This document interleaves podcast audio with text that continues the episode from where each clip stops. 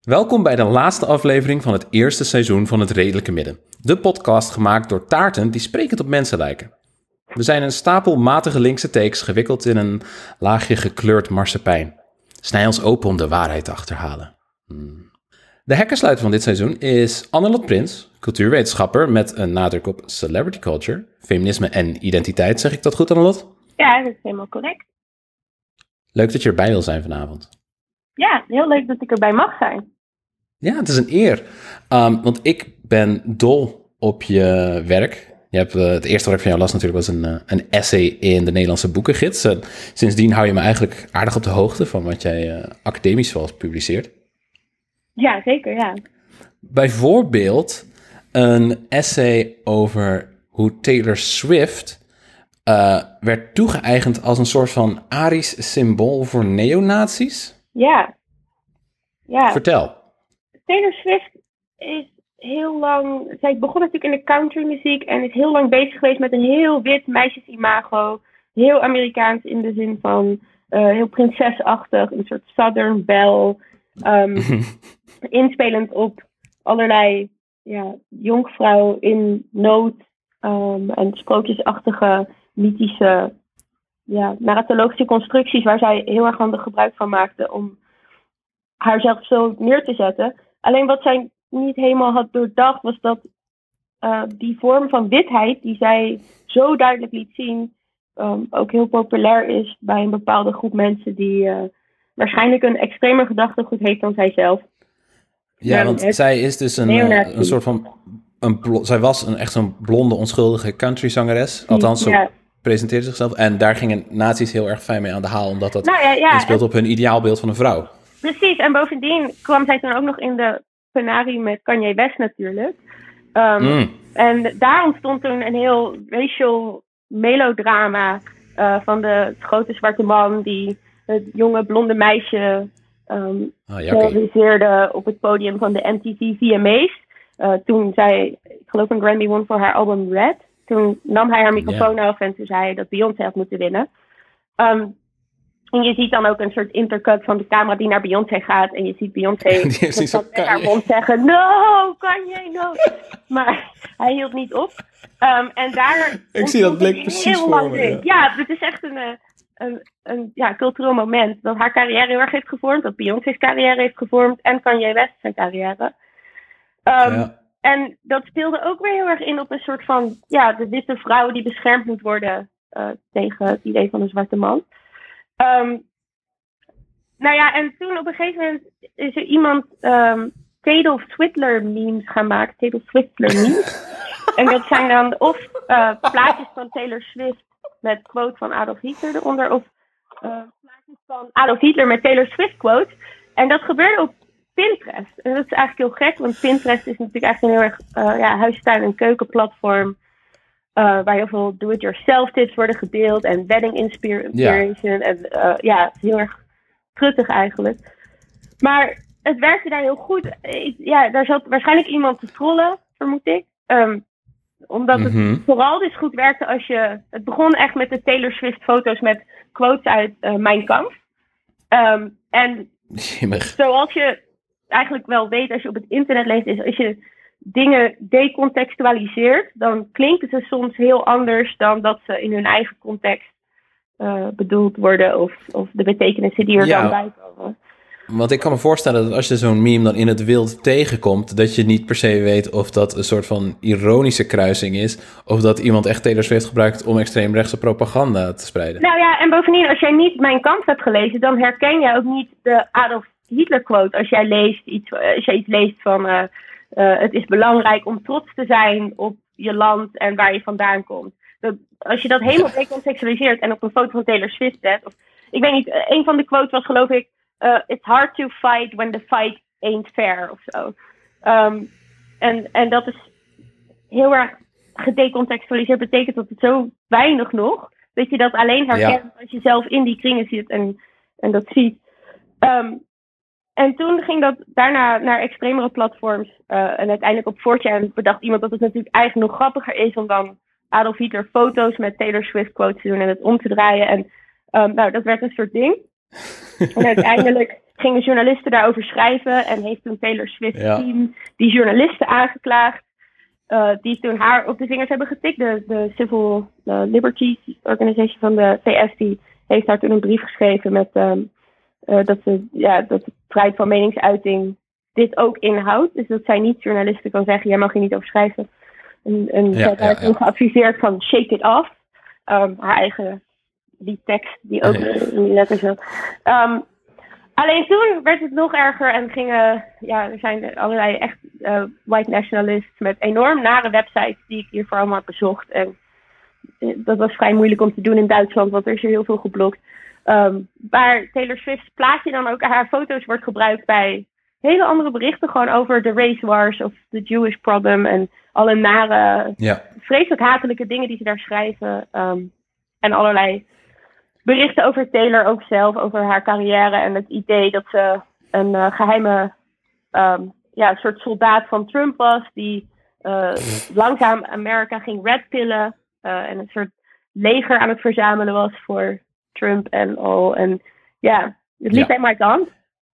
En de, de reden dat dat kon, is Taylor Swift maakte zich, was er ook redelijk vatbaar voor, omdat ze zich ook weigerde politiek uit te spreken voor een hele tijd, toch? Ja, en ze heeft ook heel veel echt Bliep. dingen gedaan. Um, ze had, er was allerlei ophef over bijvoorbeeld haar video voor Shake It Off. Daarin doet ze allerlei verschillende soorten dansen. En het hele verhaal is dat ze niet kan dansen. Dus dat is weer een troop van de white girl who can't dance.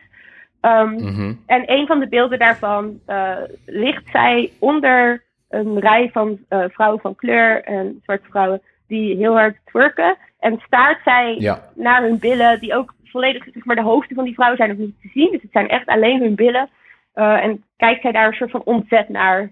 Wat ook weer inspeelt Ja. op het idee van de zwarte vrouw als hyperseksueel. Dat het een stereotypische representatie is. Ja. En witte vrouw als preut en kuis en puur die daar helemaal geschokt over is. En uh, ja, haar video Wildest Dreams deed, uh, bouwde voort op Out of Africa, um, oude film. De film? En, Ja. ja, en, en speelde dus ook daarin met heel veel koloniale uh, stereotyperingen en tropen die Mm, gewoon extreem problematisch zijn. En wat zij, ja. zij weigerde eigenlijk daarop in te gaan. Zij, uh, alle kritiek die erover was, negeerde zij. En als ze zich uitsprak of nieuwe dingen maakte, was het vooral over hoe iedereen tegen haar was en het slachtofferschap. En vooral over de enorme mediahaat die ze over zich heen kreeg. Nou is Ja. er ook heel veel mediahaat, alleen de politieke lading daarvan, daar is ze nooit uh, op ingegaan voor heel lang. Dus, Nee, eh, maar nu is ja, dat, nu, is dat nu, iets nu anders. heeft ze een ommedraai gemaakt, ja. Dus zij heeft zich... Um, ik was interviews aan het doen in de VS. Dat was september, oktober 2019. En uh, ook over Ja. Taylor Swift en ook met Taylor Swift fans over uh, hoe dat dan allemaal zat. En op het moment dat ik terug in Berlijn landde en mijn telefoon van de vliegtuigmodus haalde, haalde stond daar dus dat ze zich uh, had, politiek had uitgesproken en de democratische kandidaat steunde in haar home state, Tennessee. Um, Ja. en dat ze zei van de politiek voor de, de tijd voor neutraliteit en apolitiek is voorbij en ik ga me inzetten voor van alles. En toen dacht ik, no, Wat ik ben uh, net terug. ik had wel vragen over kunnen stellen. Maar goed. Ja, want wat ik, wat ik dan wil weten is, hoe voel jij je daar dan bij als fan van Taylor Swift? Dat zij zo'n uh, zo'n zo'n stelling neemt? Ik weet nooit goed wat ik met het woord fan moet. Aan de ene kant wil ik er graag een, een uh, lans voor breken, omdat ik vind dat het te vaak een negatieve bijsmaak krijgt of uh, ge, gepathologiseerd wordt. En um, dat het vooral een soort elitaire reflex is om te zeggen: nee, ik ben geen fan. Um, dus aan de ene kant zie ik mezelf als fan. Aan de andere kant denk ik vaak um, dat mijn hele relatie tot vooral mensen als Taylor Swift en Beyoncé, maar ook een Miley Cyrus. Ik doe sinds 2012, ja. 13 onderzoek naar deze mensen. Dus uh, zeven ja. jaar lang ben ik al bezig met alles wat er maar naar buiten komt. Dus ja, ik weet niet of het dan nog uh, fandom is of meer. Op een gegeven moment zit je er zo diep in. Um, ja. Dat het, het is ook een soort.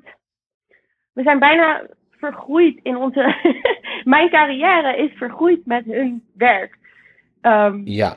Met hun product. En als onderzoeker vind ik het vooral heel leuk om te zien hoe zo'n product dan verandert en hoe uh, fans daarmee omgaan uh, of weggaan of dat juist recht praten of um, daarmee worstelen. En Mhm. ik heb daar zelf, ik heb meer, uh, ik voel me een soort buitenstaander die geniet van al deze aspecten. Snap je? Dus ik, ik kan uh, wel genieten Ja. van naar haar concert kijken of van naar muziek, maar nooit zonder die kritische bril van dat ik tegelijkertijd in de gaten hou wat er in de fanchats gebeurt of uh, hoe de Ja. media er verslag van doen, welke camerastandpunten worden gebruikt, welke teksten uh, veranderd worden uh, in een cd-opname en een single en een concert of wat het effect daarvan is, um, hoe mijn studenten erop reageren. Ja, je, je houdt er dus uh, een soort van kritische afstand van. Maar dat is juist de, de strategie van heel veel van die popsterren, waaronder Taylor Swift bijvoorbeeld met haar Netflix-documentaire, is om juist een soort van uh, zweem, een waan van intimiteit met hun fans te creëren, toch? Ja, ik weet ook niet of ik een kritische afstand heb. Ik zou meer willen zeggen een, een kritische obsessie. Mm -hmm. een enorm kritische ja. dichtbijheid of zo. Um, en bijvoorbeeld die Netflix-documentaire, die maakt dan ook heel veel in mij los, omdat ik precies zie dat ze weer dit doet, inderdaad, die intimiteit is. Ik zie dat zij voortbouwt op dingen die ze al heel lang doet. Het idee van, mm -hmm. ik ben je beste vriendin, ik ben de girl next door, ik zit met mijn katten en mijn pyjama hier op de bank en wij zijn allemaal um, deel van ditzelfde fenomeen. Uh, dus ik zie dat ze daarop voorbouwt. Ik zie ook hoe ze het op dat moment verdraait en anders inzet en anders framet om haar eigen um, politieke uh, nieuwe standpunten die ze hiervoor veel stiller hield, uh, verdraagbaar te maken, verdraagzaam te maken voor datzelfde publiek. Um, ja. Hoe zij bijvoorbeeld heel erg duidelijk haar vader en haar management neerzet als mensen die het voor haar heel lang onmogelijk maakten om zich uit te spreken. Um, ja, en dat zij dat dan nu zou overwinnen. En dat is toevallig precies hetzelfde narratief als uh, Beyoncé's documentaire in 2013, Life's But a Dream, waarin Beyoncé ook uh, zich losmaakt van haar vader en haar management en zegt ik maak nu mijn eigen keuzes. En dus ik zie heel erg dat narratief wat zo centraal staat in celebrity feminisme en langzaam overal doorcijpelt in uh, al deze ja, sterteksten noem ik dat dan. En dat is ja. De celebrity als tekst.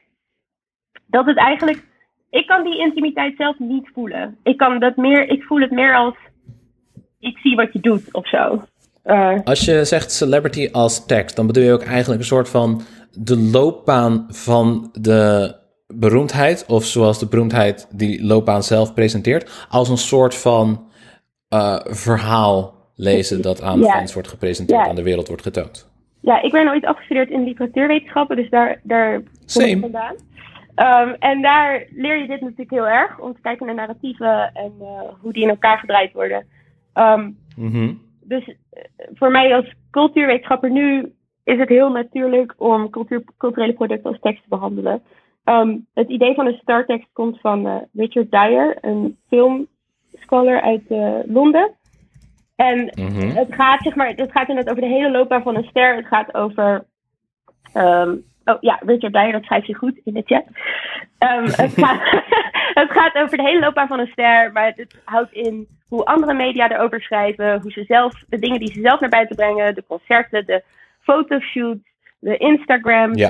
de- echt alles wat maar aan de ster gelinkt kan worden, um, valt binnen zo'n stertekst en maakt zo'n imago en Ja. zo'n product tot wat het is.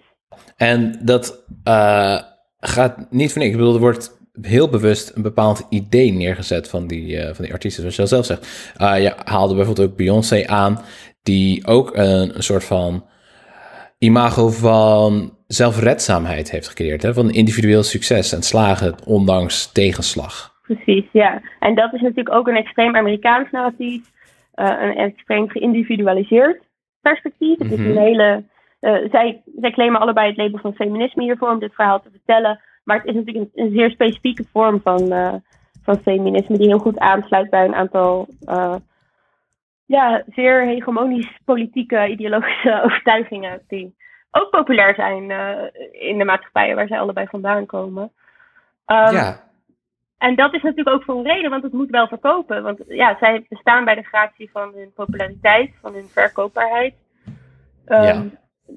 Dus je moet zorgen dat je een publiek aanspreekt. En je moet dus inspelen op letterlijk, waar ik graag mee bezig ben, is ook wat wij voelen als wij hen zien. En wat wij voelen is ook gevormd door ideologie en door uh, onze contexten. Uh, en is letterlijk wat voor ons mogelijk is om te voelen, wordt daardoor beperkt.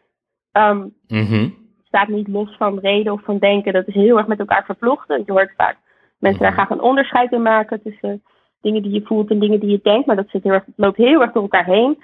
En als je dus wilt verkopen in een tijdperk waarin emoties heel erg belangrijk zijn, door bijvoorbeeld social media, waarin ze een hele grote rol spelen, dat affectieve register van mensen aanspreken, van heel erg boos ergens van zijn, of heel erg blij, of heel erg verdrietig.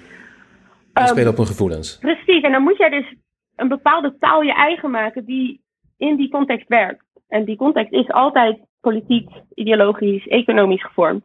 Um, dus dat, is hoe ja. dat. Uh, ja, dat wordt mij interesseert daarin, in zo'n sterkte. Het is dus een, een soort van politiek die ze uithalen die sterk inspeelt op de gevoelens van een individu, maar tegelijkertijd een soort van te vermarkten moet zijn, is wat je wil zeggen. Ja, ja en dat, die gevoelens van het individu zijn dus niet de gevoelens van het individu. Dat, dat zijn de gevoelens die in een bepaalde structuur mogelijk zijn, snap je? Dus het, het gaat altijd verder dan uh, ja, een één op één band. Maar de truc is natuurlijk dat je wel moet zorgen dat jouw fan het idee heeft dat je wel dat, ja, dat iemand jou echt ziet en echt begrijpt. Ja, er is een, wel altijd een zweem van authenticiteit die daar uh, omheen. Een echte, een echte gevoelsband tussen artiest en de toekijker die meeleeft. Ja, ik zou niet zeggen een zweem van authenticiteit, maar meer een, een strategieën van authenticiteit. Er, worden, er zijn bepaalde technieken die dan werken. Zoals op je bank ja. zitten in je pyjama met een glas wijn. Uh, ja. ja. Want in de, in de Nederlandse boekengids schrijf je ook dat er een, uh, een vorm van neoliberaal feminisme, als ik het goed zeg, heel populair is. Ja, ja, en dat is precies wat ik eigenlijk net omschrijf. Is op momenten dat mensen als Taylor Swift of Beyoncé uh, een feministische identiteit claimen, dan doen zij dat heel erg met narratieven van. Ik heb heel veel moeten overwinnen, maar ik heb het uiteindelijk gemaakt, dus jij kan het ook. Dus het is eigenlijk bijna. Het glazen plafond is doorbroken door mij. Dus zet door, want dan ja. weet jij het misschien ook. En dat is natuurlijk ook het hele celebrity-narratief van het idee dat er individuen kunnen bestaan die zo speciaal zijn dat ze eigenlijk alles kunnen overwinnen omdat het talent zo groot is dat, uh, dat, uh, ja, dat het on, onvermijdelijk is dat er succes komt. Terwijl als je mm-hmm. daar kritisch naar kijkt, dan kan je er natuurlijk heel veel op aanmerken en werkt het eigenlijk helemaal niet zo. En kun je bijvoorbeeld zeggen dat Beyoncé ook heel bekend is geworden omdat uh, haar vader een hele goede baan had bij Xerox en uh, daar miljoenen verdiende, waardoor zij een enorm groot huis in Houston opgroeide met live-in uh, dance en singing coaches. Um, wow. Taylor Swift familie heeft een hele, ze zijn allebei in de financiële wereld. Zij waren Taylor genoemd omdat ze een genderneutrale naam voor hun dochter wilden, zodat ze het zou kunnen maken in diezelfde financiële wereld. En zijn uiteindelijk, oh. Taylor zei ik wil songwriter worden op uh, haar vijftiende zijn ze met haar naar Nashville verhuisd. Hebben ze haar van deur tot deur gereden bij alle labels om uh, haar wow. lastig. Dus er zijn natuurlijk heel veel specifieke omstandigheden die iemand in staat stellen überhaupt om zoiets te proberen, laat staan om het te maken. Die... Ja, dat is de grote fictie. Ja, dus het is niet het idee van de vrouw die alles overwint. Dat is uh, niet altijd een, een behulpzaam idee uh, als je met feminisme bezig wilt houden, als je het mij vraagt. Hoe ontwikkelt zich dat nu? Wordt dat idee juist sterker of komt er een andere vorm van feminisme voor in de plaats? Nou, de laatste tijd zie ik uh, interessante dingen. Eigenlijk sinds corona uh, begon, is mijn onderzoek ook redelijk op zijn kop gezet. Zowel um, praktisch als inhoudelijk. Praktisch omdat ik in Amerika was om interviews te doen en terug moest komen, dus die hele interviews niet heb kunnen doen. Hmm. Uh, inhoudelijk, omdat je ziet dat er eigenlijk een, uh, een soort andere benadering naar celebrity toe uh, was. Vooral in het begin, toen allerlei celebrities filmpjes deelden in hun enorme huizen van oh, het is allemaal zo saai en zo zwaar. En de rest van de wereld toen zoiets had van waar, waar hebben jullie het over? Kijk naar je huis. En ja, veel meer focus op klasse daarin ineens. Veel meer besef van hey, al die celebrities worden getest op van alles. Uh, hele NBA-teams worden getest op corona. Maar wij als burgers hebben daar helemaal geen toegang toe. Um, dat, is, dat is niet eerlijk. Um, dus het idee dat bepaalde dat levens... Een beetje protserig. Ja, het, het, idee dat bepaalde levens waardevoller zijn dan andere werd natuurlijk heel, is nu heel pijnlijk zichtbaar. Uh, dat hele bevolkingsgroepen heel anders getroffen worden. Dus ik heb het idee dat um, daardoor ja, mensen ook geïrriteerd raken door celebrities op bijvoorbeeld Twitter. Dus je ziet nu dat als celebrities dingen tweeten, um, zelfs als het bijvoorbeeld steun is voor de Black Lives Matter movement, dat er dan veel ja. mensen onder reageren met: hé, hey, maar show me your receipts. Weet je, waar, waar, waar heb jij je geld naar overgemaakt? Um, want je hebt geld, toch? Dus doe iets wat echt iets is in plaats van zo'n tweet. Dus uh, het, de, er wordt geëist eigenlijk van, van beroemdheden, meer, vaker geëist van beroemdheden, dat ze daadwerkelijk uh, materiële voorwaarden tegenover hun uh, zogenaamde progressieve politiek ja, zetten. en nou is het, uh, het lastige daaraan is dat ook die materiële voorwaarden natuurlijk mm -hmm. weer inspelen op een systeem zoals het er al staat. Mm -hmm. Snap je wat ik bedoel? Dus ook het idee van als we maar meer geld geven, dan, dan wordt het beter. Het idee van dat je, dat, dat je het eigenlijk een soort van af kan kopen is op de lange termijn waarschijnlijk niet genoeg. Um, op de korte termijn is het heel belangrijk. Ja, hier in de podcast zouden we zeggen, er zouden uh, geen ja. miljonairs moeten bestaan. Nee, precies. Dus ja, het idee dat je dan kan zeggen, oh dit is een goede celebrity, want die heeft net 100.000 dollar overgemaakt naar dit. Ja, ik bedoel, ik ben blij voor alle bail-out met iedereen die daardoor vrijkomt. Maar ten eerste is 100.000 dollar waarschijnlijk niet zoveel voor welke celebrity van het kaliber van Beyoncé en Taylor Swift dan ook. Nee. Uh, en ten tweede, ja, het is inderdaad een, een soort dweilen met de kraan open.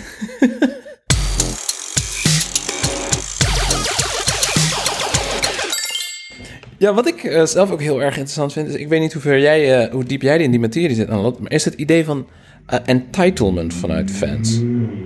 Dat, dat zij het, uh, het recht menen te hebben om, of dat zij denken aanspraak te hebben op de tijd en uh, de persoonlijke informatie, vertrouwelijke informatie misschien zelfs, Ja. van de mensen uh, van wie zij fan zijn. Ja, dit is natuurlijk het, het, ja, het echt bijna ranzige aan een celebrity cultuur. Um, er is een wetenschapper aan Yale, Catherine Lofton, die heeft hierover geschreven in uh, een boek dat zij schreef over celebrity, dat het celebrity is in zichzelf altijd een dehumaniserend proces, omdat je jezelf tot product maakt. En zodra je een product bent, dan verlies je dus blijkbaar bepaalde dingen en rechten die je als mens wel hebt, zoals het recht op privacy. Um, ja, die, die entitlement die wordt ervaren, die heeft ook heel veel effect op celebrities zelf. Daar is een heel mooi artikel over de psychologische effecten van een celebrity zijn. uh, door uh, uh, David Giles van de Universiteit van Winchester. Uh, waarin hij allerlei celebrities van verschillende kalibers interviewt. Um, en uh, daarin bevraagt over uh, ja, wat het dan met hen doet. En, en daar komt uit voort dat ze heel veel paranoia hebben, Ah. depressieve klachten, dat ze niemand meer kunnen vertrouwen, um, dat ze veel vrienden kwijtraken omdat je niemand meer kan vertrouwen. Dat um, vooral als je bijvoorbeeld in Amerika een ster bent, uh, zodra je ergens publiek bent, proberen mensen je vaak uit te dagen, omdat als je dan uit je slof schiet, ze je aan kunnen klagen Ah. en dan kunnen ze heel veel geld van je krijgen. En um, ja, dat hele idee van een persoonlijk leven in rust, waarbij je eigenlijk gewoon normale dingen kan doen, verdwijnt dan. Ja, we, we hadden het Ehm. met, uh, dat kwam bij Dr. Dan in de, de 16e aflevering van de podcast enigszins ter sprake, maar is volgens mij niet heel erg uitgelegd. Het idee van een parasociale relatie. Kun je dat een beetje uit de doeken? Ja, ja. Ja, daar heeft diezelfde David Giles ook veel over geschreven. Um, is ook net een heel mooi boek uit van Nancy Bime, Playing the Crowd, specifiek over muziekcultuur. Ja. Ik graag enorm op pitchen en aanraden. Uh, over precies die relaties tussen muzikanten en hun fans in, in dit moment. Want die is natuurlijk op dit moment enorm aan het veranderen, of is al heel erg veranderd door uh, hoe sociale media zich uh, ontwikkeld heeft. Um, sowieso, muziek en parasociale relaties gaan heel ver terug. Uh, toen het internet begon, had je mailinglists met fanclubs en MySpace groepen. Waar, waar, mensen dan samen fan waren van dingen. Als je fan bent van iets wat niet zo groot is, dan komen die mensen daar soms zelf ook nog wel eens naar voren. Taylor Swift doet dit bijvoorbeeld, ja. heeft dit bijvoorbeeld vroeger veel gedaan, maar doet het eigenlijk nog steeds op Tumblr vooral. Ehm, dat ze soms ineens iets liked van iemand of iets deelt. Of ehm, ja, zij doet acties zoals Swiftmas heeft ze ooit gedaan. De Taylor, Happy Taylor Swiftmas. Waarbij ze allemaal kerstcadeautjes langsbracht Oh. eh, bij fans. En eh, ja, nog steeds als je een goede Taylor Swift fan bent online, kan je door haar en haar team worden uitgenodigd voor secret listening sessions bij haar thuis. Of voor de VIP area van een concert of meet and greet na het concert. Eh, bij haar laatste tour heeft ze geloof ik 2600 fans persoonlijk ontmoet eh, in de shows in totaal. Ehm, die dus allemaal dan een Oh, foto met haar krijgen. En ja, en die, dan, die fans krijgen dan een soort gouden status. En eh, die, parasociale, die parasociale relatie wordt daardoor weer versterkt naar, voor andere fans ook. Want die superfans die haar hebben ontmoet, krijgen dan ook weer meer volgers op sociale media. Gaan Ja. dan ook tips geven aan Ja. eh, andere mensen over hoe zij die positie kunnen krijgen. Ehm, gaan mensen retweeten omdat ze weten dat zij ooit zijn opgemerkt. Dus misschien je kunnen helpen om ook opgemerkt te worden. Eh, Dus die, fans die worden dan ook brand ambassadors. ja, precies. Ja, ja. Ehm, en, en blijven natuurlijk vertellen van ja, ze is echt zo. Ze is echt zo Ja. aardig en ze wist hoe ik heette. En ze zei, oh, ben jij niet vorige week getrouwd? Of hé, hey, volgens mij is het je verjaardag. Of hoe is het met die vriendin van je die zo'n verschrikkelijk ongeluk heeft gehad? Weet je, dus dat soort eh lijn, lines, zeg maar, die ze eh, op zo'n moment naar buiten... Of ze, het idee dat ze zelf koekjes heeft gebakken voor al die mensen. Of, eh, ja, dat zijn dan de verhalen die het natuurlijk heel goed doen. Ja, waardoor dus fans ook het idee krijgen dat ze ehm, echt bevriend zijn met, in dit geval Taylor. Nou ja, en dat is dus heel anders met Beyoncé-fans. Want Taylor zet zich heel erg, profileert zich heel erg als iemand die om die bereikbaarheid gaat, die, die tastbaarheid. Terwijl Beyoncé's hele imago gestoeld is op ontastbaarheid en bijna een soort goddelijke eh, status. Ehm, Ja, Een enorme, bijna savior-status ook eh, tegenwoordig. Ehm, het idee van, van Beyoncé die een bepaalde revolutie leidt naar een eh, beter, rechtvaardiger Amerika. En Ja, dat is compleet anders dan wat Taylor Swift doet als de girl next door die jouw beste vriendin zou kunnen zijn. ja en als, als iemand moet aanzetten tot, eh, weet ik veel, grassroots eh, political activism, dan zou ik eh, Taylor. Taylor Nou ja, en dat doet ze dus de laatste tijd wel. Want zij heeft allerlei petities gedeeld over LGBTQI plus rights, over Black Lives Matter heeft ze zich laatst ook echt over uitgesproken. Ze doet wel echt steeds meer daarin. Eh, en dat, ja, dat, is, eh, dat helpt wel. Ik kan me Denk voorstellen, het is ook eh, makkelijk relatief om fan te zijn van Taylor Swift en vooral Beyoncé. Omdat die beide zo enorm gerespecteerd zijn voor hun, Ja. niet alleen hun muzikale kwaliteiten, maar ook hoe zorgvuldig ze met hun imago's omgaan. Hoe goed ze eigenlijk zijn in dat neerzetten van hun celebrity als tekst. Ja, het zijn, het zijn natuurlijk, eh, het zijn eigenlijk bedrijven allebei. Eh, Er Mhm. zitten hele grote groepen mensen omheen. Eh, het is heel doordacht, het is heel goed ehm, ja, in elkaar gedraaid. En, en ze weten allebei precies wie ze om zich heen moeten verzamelen en hoe ze dingen doen. Dus ja, dat is ook iets wat mij enorm in allebei fascineert. Eh, echt die industriële kant, die productiekant daarvan. Ja. Eh, wat ik nog wel wil zeggen over parasociale Ja. relaties, wat ik wel belangrijk vind, is Mhm. het is natuurlijk heel fijn als al deze mensen aanzetten voor feminisme en antiracisme en alle dingen waar wij ook enorm in geloven. Maar bij Ja. bijvoorbeeld de laatste verkiezingen stonden eigenlijk bijna alle celebs achter Hillary Clinton. En heeft Ja. dat het, ja, wat heeft dat uiteindelijk uitgemaakt? Dat, dat, ik herinner me een huilende Katy Perry de dag na de verkiezingen. Die zei, ja, mijn ouders hebben ook voor Trump gestemd. Terwijl Katy zich enorm had ingezet voor de hele Hillary Clinton campagne. Dus het, het blijft Ja. een bepaalde bubbel, wil ik maar zeggen. Uh, dus wat dat dan politiek echt doet, ja, dat wil, dat wil ik ook niet overschatten, zeg maar. Want Taylor Swift uh, in haar documentaire laat ze ook de teleurstelling zien, toch? Van, uh, ze had het, je had het over dat zij campagne voerde dan voor de democratische kandidaat voor gouverneur, congres in Tennessee.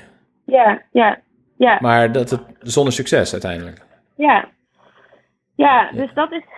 En, en ja, dat zijn de vragen die ik ook uiteindelijk met mijn werk niet kan beantwoorden, omdat ik geen uh, kwantitatief onderzoek doe. Ik kijk echt alleen eh, ik interview Amerikaanse millennials over wat zij zelf doen met deze celebrities en hun feminisme en wat het voor hen betekent. En hoe zij daar zelf ook kritisch naar kijken en dat analyseren. En ehm, Ja. In hun dagelijkse leven eh, eigenlijk inzetten om eigenlijk de dag door te komen in een wereld waar Trump president is. Ehm, ja, dus dat, wat de politieke slagkracht er uiteindelijk van is, dat weet ik niet zo goed. Maakt het niet irrelevant overigens. Ehm, want er zijn Nee. ook. Het, ik bedoel, feminisme is nog nooit zo populair geweest. Black Lives Matter. Over de hele wereld weten we wat het betekent en wat die mensen doen. Ehm, zeg maar, activisme is heel groot op dit moment. En iedereen die zich daaraan lieert, daar- zijn we natuurlijk blij mee. Alleen het kan niet het eindpunt zijn. Een bepaalde zichtbaarheid is ook een manier om dingen te institutionaliseren. Snap je? Het is niet altijd een manier om dingen. Ja, wat, wat zou je dan... Denk je dat, ehm, dat het publiek dan ook over het algemeen, de fan over het algemeen kritischer wordt? Ja, zeker. Ik denk dat door social media eh, we zoveel toegang hebben tot veel meer dingen. Dat eigenlijk ook die hele culturele kritieksector is zo groot geworden de laatste, Ja. nou, echt misschien 10, 20 jaar. Eh, het is allemaal nog niet zo lang dat we dit zo uitgebreid doen. Celebrity nieuws en culturele kritiek.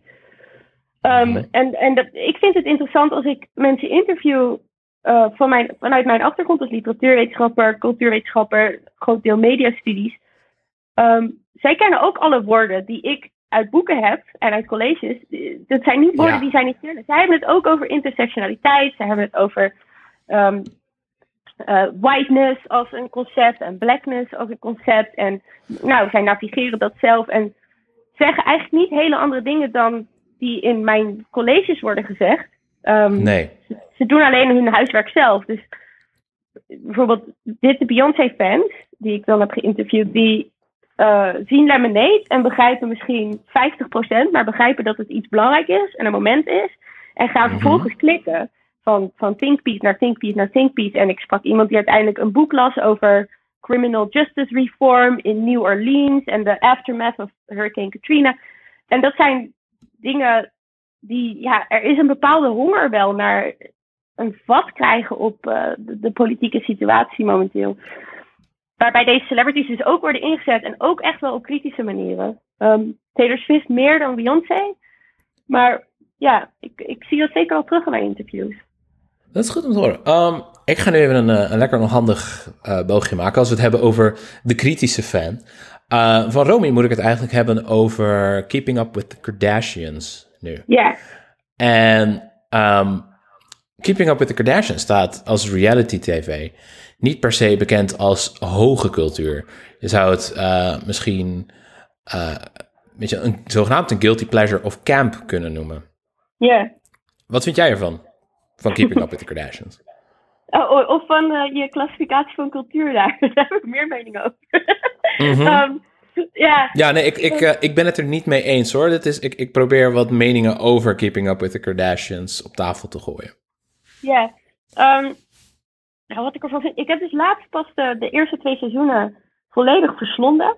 Eh Mhm. Dat kwam op Netflix. En eerder had ik er niet op die manier toegang toe. Dus ik kende het eigenlijk vooral van eh, het moment dat ik zelf in de VS was.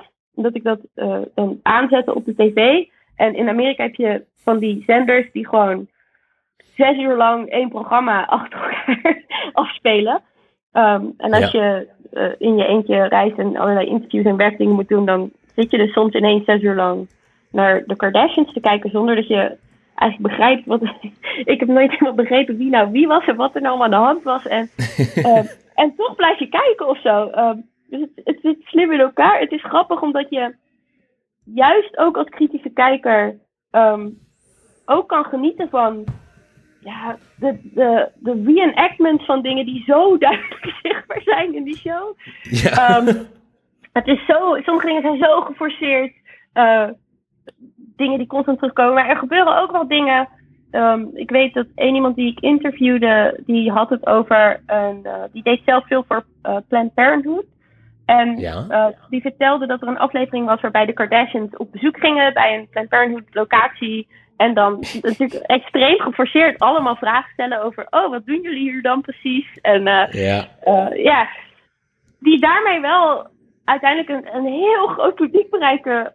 Dat daarmee geïnformeerd wordt over wat er precies gebeurt in die organisatie die in zwaar weer zit. Uh, ja, ja, ja, ja, Dat, um, dat is echt fascinerend. Want ja, Keeping Up with the Kardashians wordt dus um, regelmatig gezien, omdat het reality tv is, maar reality tv in het algemeen, als een soort van lage vorm van cultuur, toch? Mm um, ja, ik, ik uh, heb laatst een interessante lezing hierover gehoord. Die, um, ja, als je, ik weet niet of je bekend bent met het werk van Pierre Bourdieu en het idee van uh, culturele distinctie en uh, uh, cultureel kapitaal en hoe klasse eigenlijk enorm beïnvloedt welke cultuur wij willen consumeren of goed willen vinden of, of mm -hmm. in gemeenschappen aansluiting mee kunnen vinden en welke dan niet geaccepteerd is.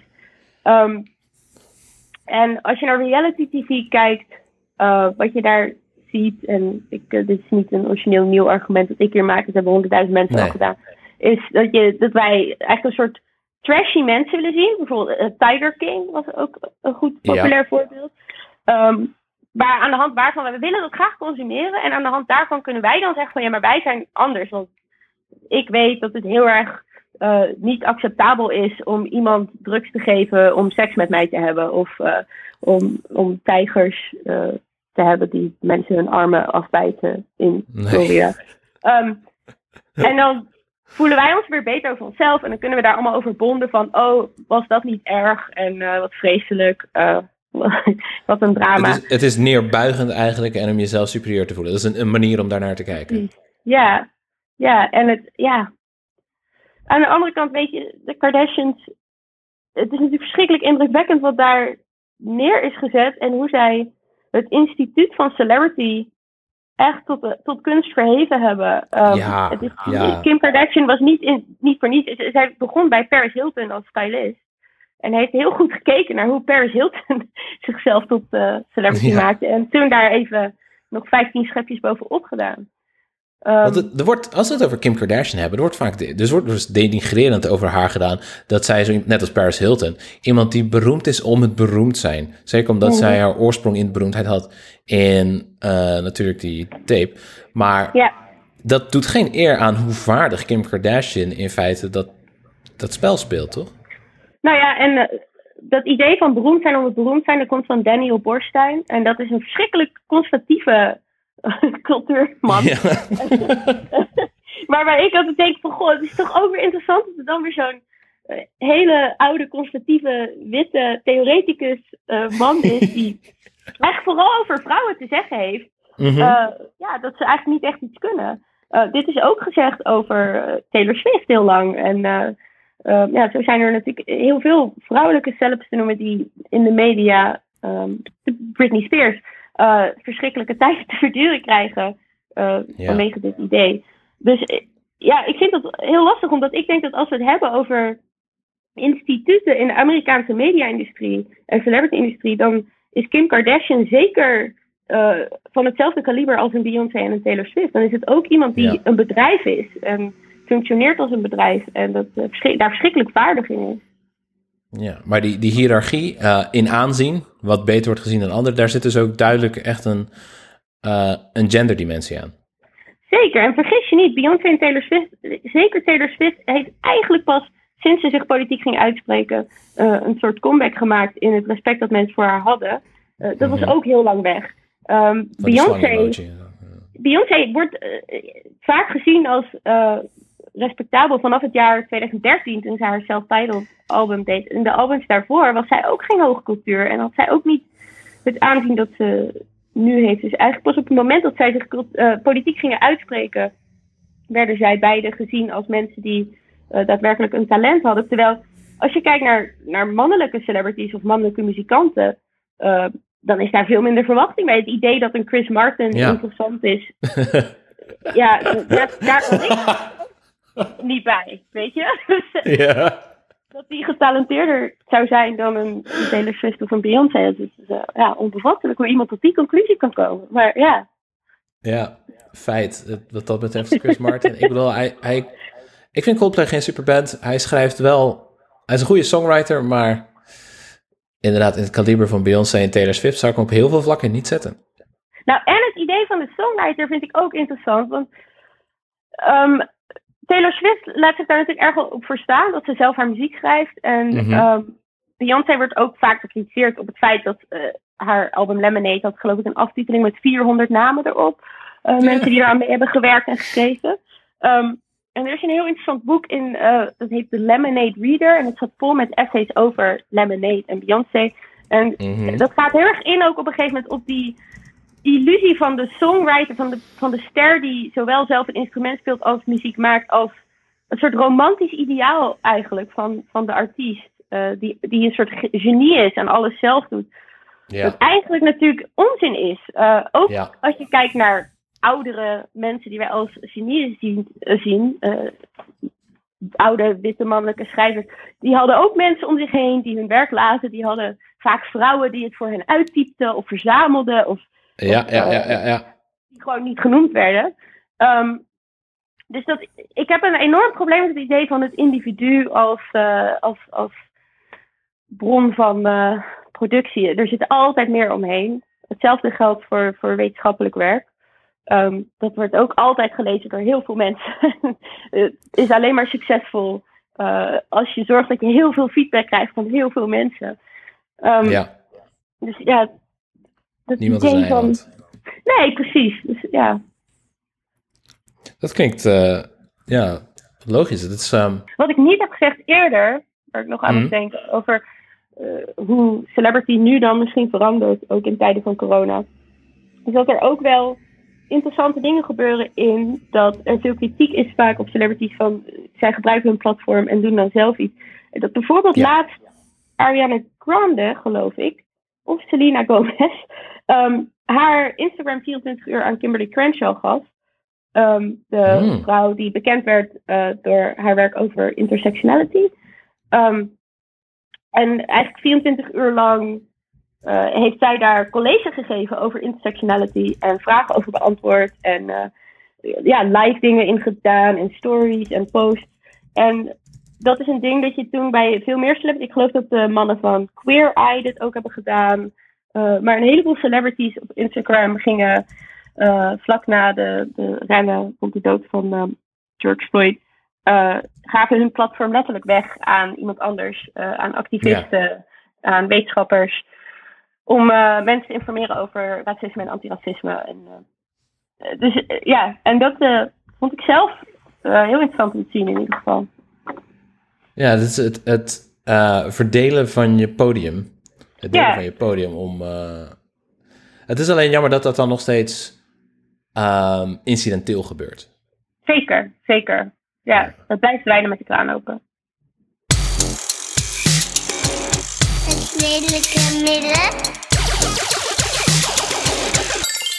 Jij deelde mij een, eh, met mij een artikel waar je nu aan werkt, waar je het hebt over de staat van de cultuurwetenschap en jouw relatie met Instagram. Ja, Want jij eh, beklaagt eigenlijk een bepaald karakter van Instagram, een, bepaald, een bepaalde politiek die door dat platform wordt verspreid. ja, zeker. Vertel. ja, Instagram maakt me gewoon heel boos, Pim. ja, ik weet niet. Ik, eh, Instagram gaat heel erg over optimisme en aspiratie. En eh, dus eigenlijk, eh, kijk, ik, ik leef het liefst op Twitter, omdat alles daar heel erg hard is en vaak naar en Ja. Negatief en kwaad. En dat zijn eh, emoties waar ik me erg in herken. Basisemoties. Eh, Instagram is veel meer gestoeld op het idee van jezelf verbeteren. En ehm, een beetje de, de fit girls van Instagram, de influencers. eh, schoonheid als ideaal. succes in zeer conservatieve vormen van vooral materieel succes. Ehm, ja.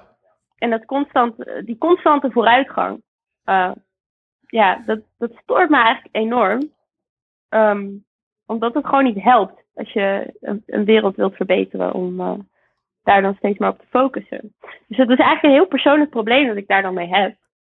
Ehm, en in dit essay ging ik nadenken over wat het betekent als, om als cultuurwetenschapper op zo'n platform te zijn. En wat je daar dan mee doet. En wat doe je dan vooral als er een, een pandemie aan de hand is en eigenlijk de hele wereld op zijn kop staat.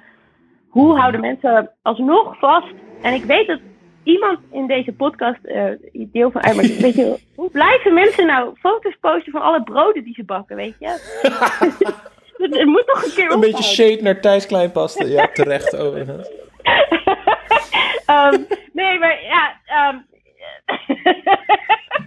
sorry Thijs.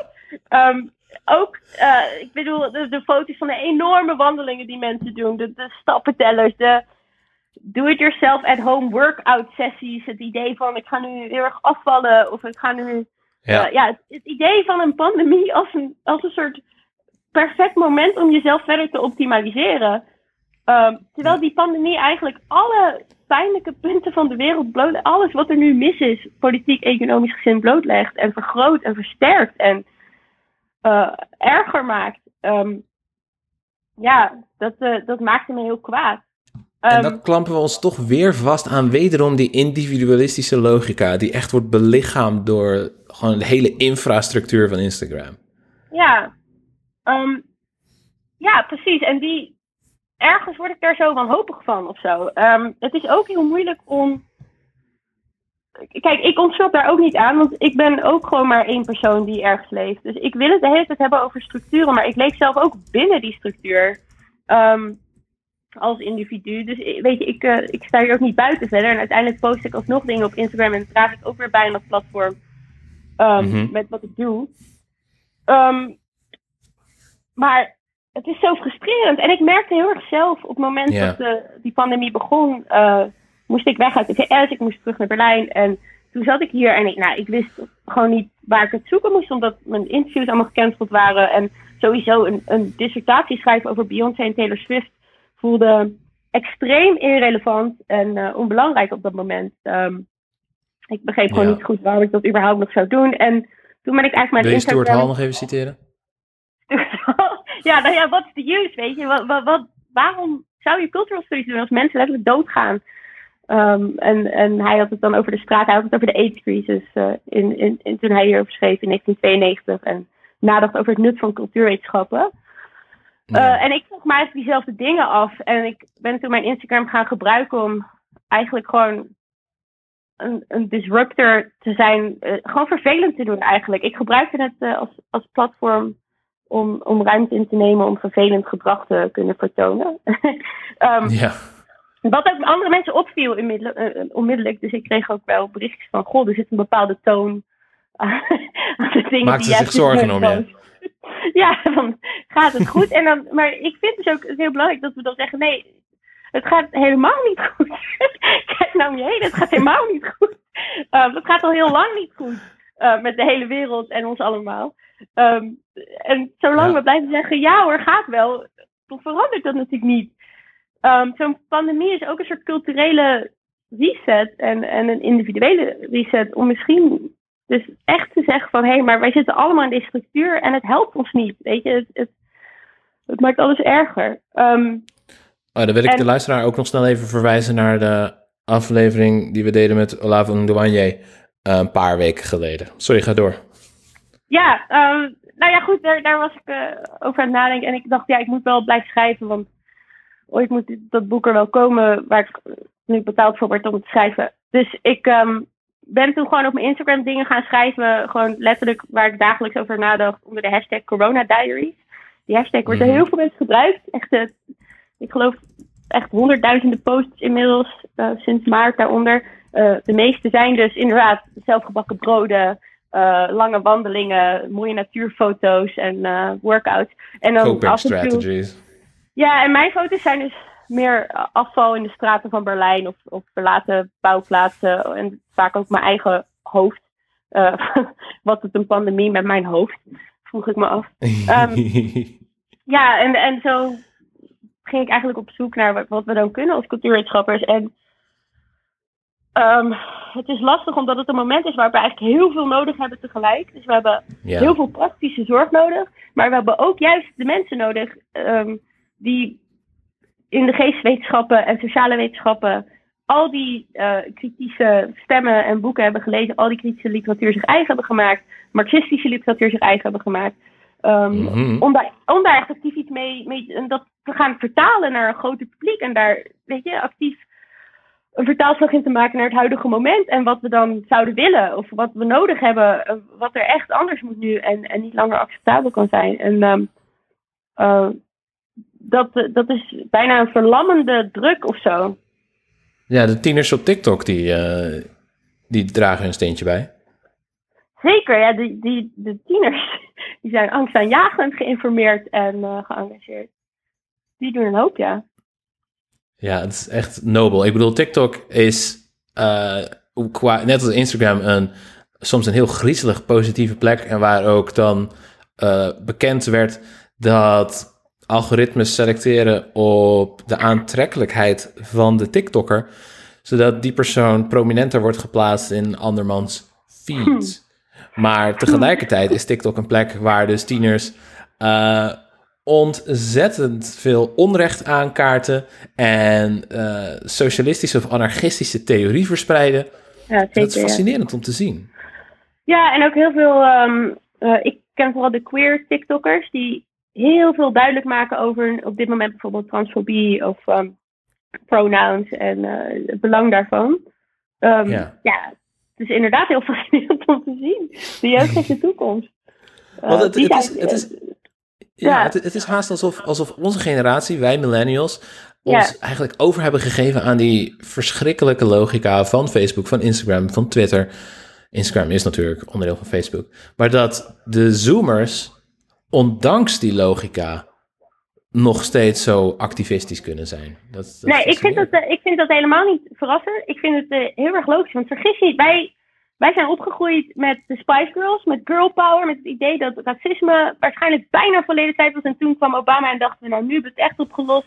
Met het idee dat feminisme echt oud was en, en geen ding meer was. En iedereen riep, iedereen is gelijk. Uh, vooral in Nederland wordt nog steeds enorm vaak geroepen dat het een land is dat uitgaat van iedereen is gelijk. Ook al wijst alles erop dat het niet zo is. We blijven het gillen. Um, dat is waar, de context waarin wij op zijn gegroeid. Met ouders die zeiden van volg je hart en ga studeren. En, en die schuld die krijg je wel weg. En dan koop je een huis en heb je een auto en dan ga je carrière maken.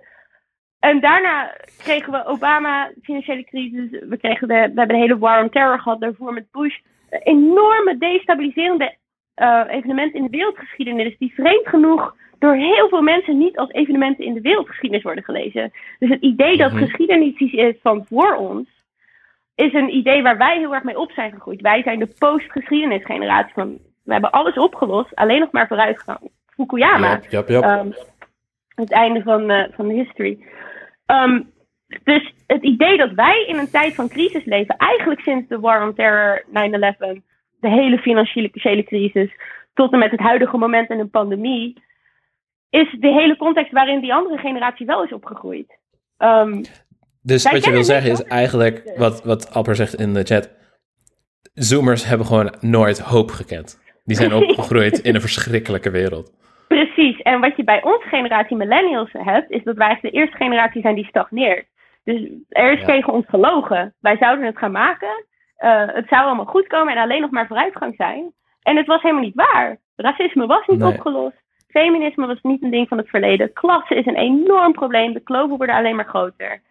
Uh, er is een pandemie. Er, weet je, ja, de problemen zijn zo groot en, en zo mm alom aanwezig. Dat, ja, dat het, ja, het komt ineens helemaal niet goed. En, en wij dachten, vroeger, in ieder geval ik dacht vroeger, mhm. tot, tot 2013, letterlijk toen Beyoncé voor dat bord feminist stond, dacht ik ook dat feminisme iets van vroeger was. En dat dat vervelende vrouwen waren die heel kwaad waren en onredelijk. En uh, ja, en op het moment dat zij voor dat bord stond, is ook het, pas het moment dat ik, en ik was toen al, uh, hoe oud was ik? 24, 25 ja. ging kijken naar, naar een TED-talk van Chimamanda Ngozi Adichie. En toen ben ik een boek van Bell Hooks gaan lezen, Feminism is for Everybody. En toen kwam dit hele onderzoek eigenlijk uh, begon. En dat was dus ook eigenlijk een heel erg onderzoek dat mijn eigen hele leven en levensloop en geschiedenis in een compleet ander licht stelde. Um, Ja. Omdat je ineens, heel mijn leven had ik het idee dat ik te maken had met bepaalde incidenten. Uh, die foutjes waren, of slechte mensen waren, slechte mannen. Of, weet je, en ineens kom je erachter dat heel veel andere vrouwen. Ja, de game is gewoon rigged. En bovendien kwam ik er ineens achter dat ik wit was en dat dat super veel uitmaakte. Ineens keek ik om me heen en dacht ik: wow, bijna alle plekken waar ik kom, bijna iedereen is daar wit. dat was gewoon iets waar ik niet mee bezig was, omdat bij mij thuis werd gezegd: racisme, dat doen we niet. Dat is slecht, dat is, dat is niet een ding. Waarmee je. Ja. Eh, die, weet je, die hele introspectie en reflectie die bij die andere generatie die opgegroeid is met Tumblr en nu op TikTok zit en ja, echt op andere plekken zit dan wij. Ook de studenten die ik lesgeef, die, die weten zoveel meer dan ik wist op die leeftijd. Mm Dat is echt, ja. Dat, ja, ik, dat is prachtig gezegd en bijzonder deprimerend. ik, ik, ook heel gedeprimeerd. Dus moet je mijn Instagram eens zien. Het is echt verschrikkelijk deprimerend, ja. Nou ja, ik denk zelf uh, dat het sociale media, dat het uh, juist ook als onderzoeker, die, ik, ik ben veel bezig met internetcultuur en hoe dat eigenlijk onze hele manier van bestaan verandert. Van hoe wij de wereld ervaren, de dingen die we voelen, de, letterlijk de manier waarop we denken. Ik, het denken in tweets bijvoorbeeld.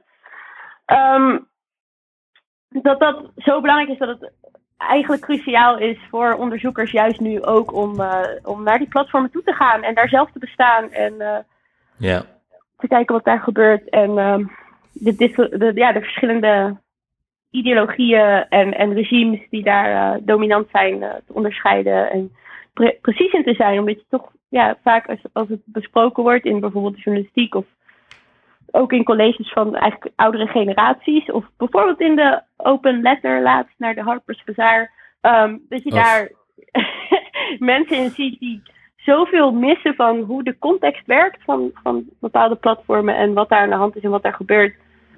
Dat, dat het ja. Uh, ja. Het is een heel aantrekkelijk idee natuurlijk dat wij helemaal niet gestuurd worden en volledig uh, onze acties neutraal en onbevlekt uitvoeren. Ja. Ja, en dat is natuurlijk onzin. Uh, dat is, uh, elk feministisch boek dat je zult lezen zal zeggen dat is onzin. Want we bestaan allemaal in structuren en ontsnappen daar niet aan. En we moeten onszelf positioneren en niet um, daarvan ja. weghouden. Dus Pim, Instagram.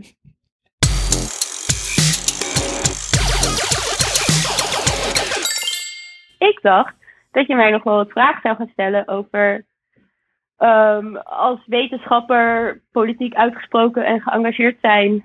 Um, en, en hoe dat zit. Uh, met het onderzoek dat ik doe naar zeer politiek uh, beladen onderwerpen. Maar dat heb je ja. niet gedaan.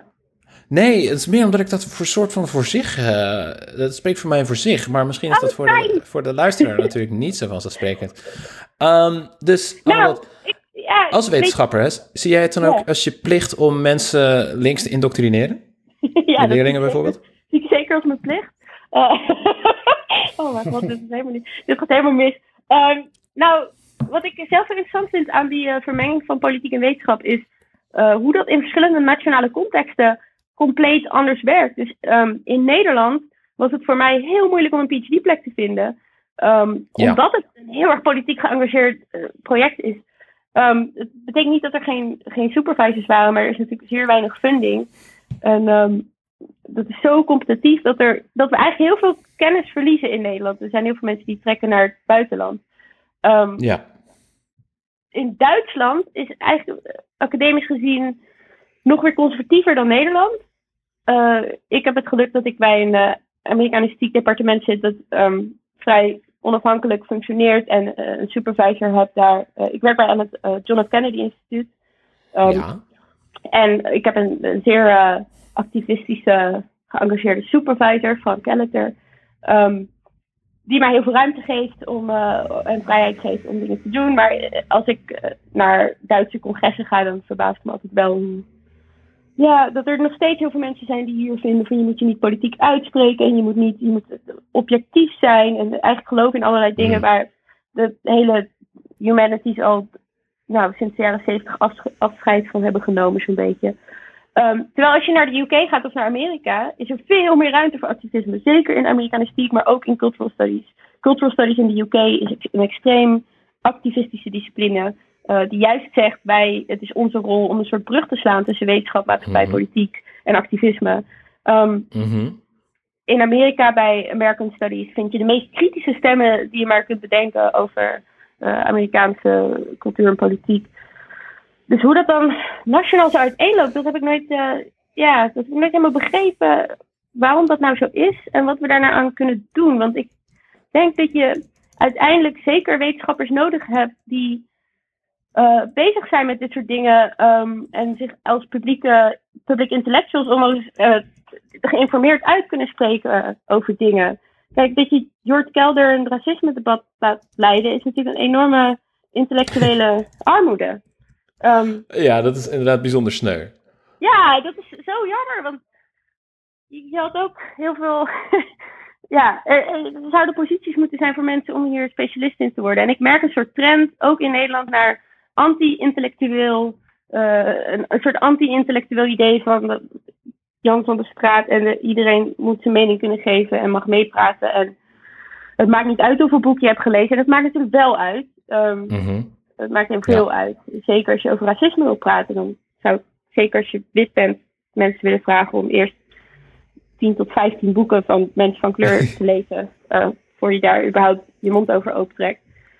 Ehm, maar ja ik, weet, ja, ik weet niet goed hoe Nederland dit gaat oplossen. Want generaties aan wetenschappers vertrekken, pakken hun biezen.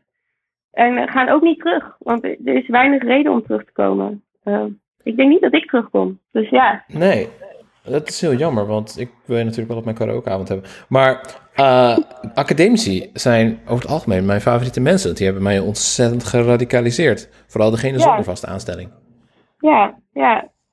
Ja, het zijn de mensen die letterlijk betaald worden om zich verschrikkelijk in te lezen en al het werk te doen. En ehm, ja, ehm, we did the reading, zeg maar. En Mhm. dat, dat is nodig. Dat is niet, dat is niet onzin, dat is niet onbelangrijk. Eh, je hebt wel mensen nodig die boeken lezen over racisme, over feminisme, over politiek-economische contexten. En daar genoeg voor betaald krijgen om gewoon te kunnen bestaan Ja.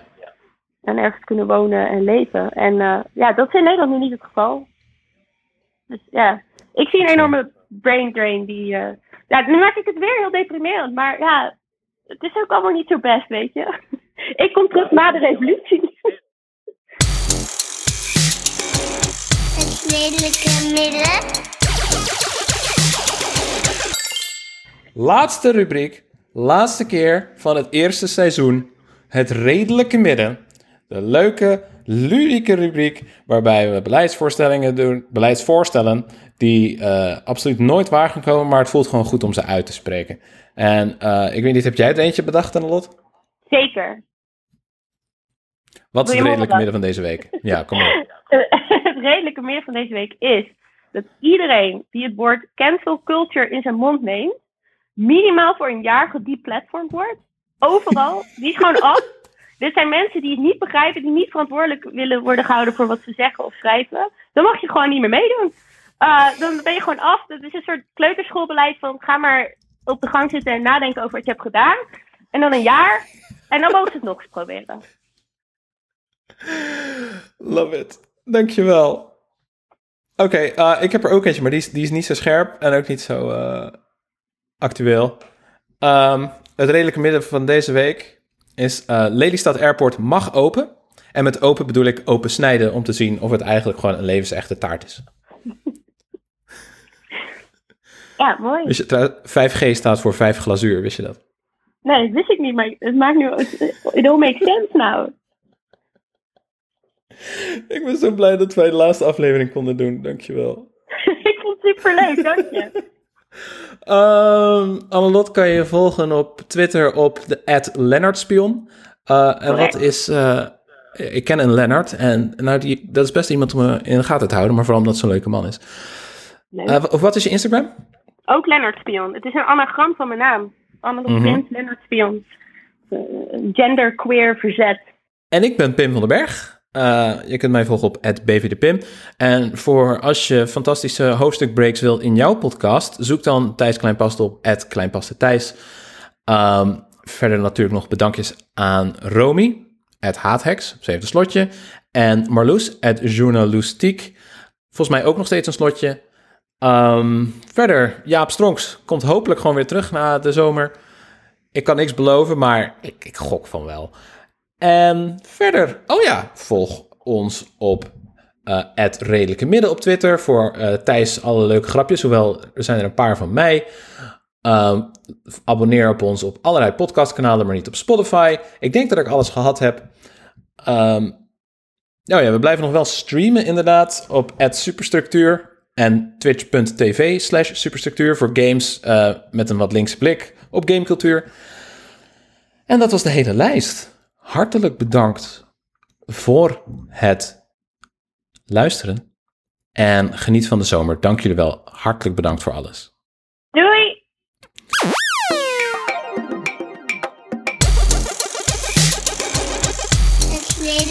Midden.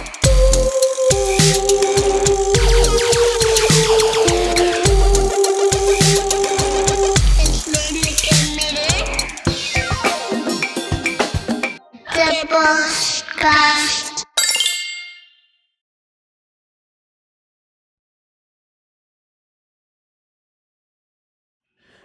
You are somebody that I don't know, but you're taking shots at me like it's patron.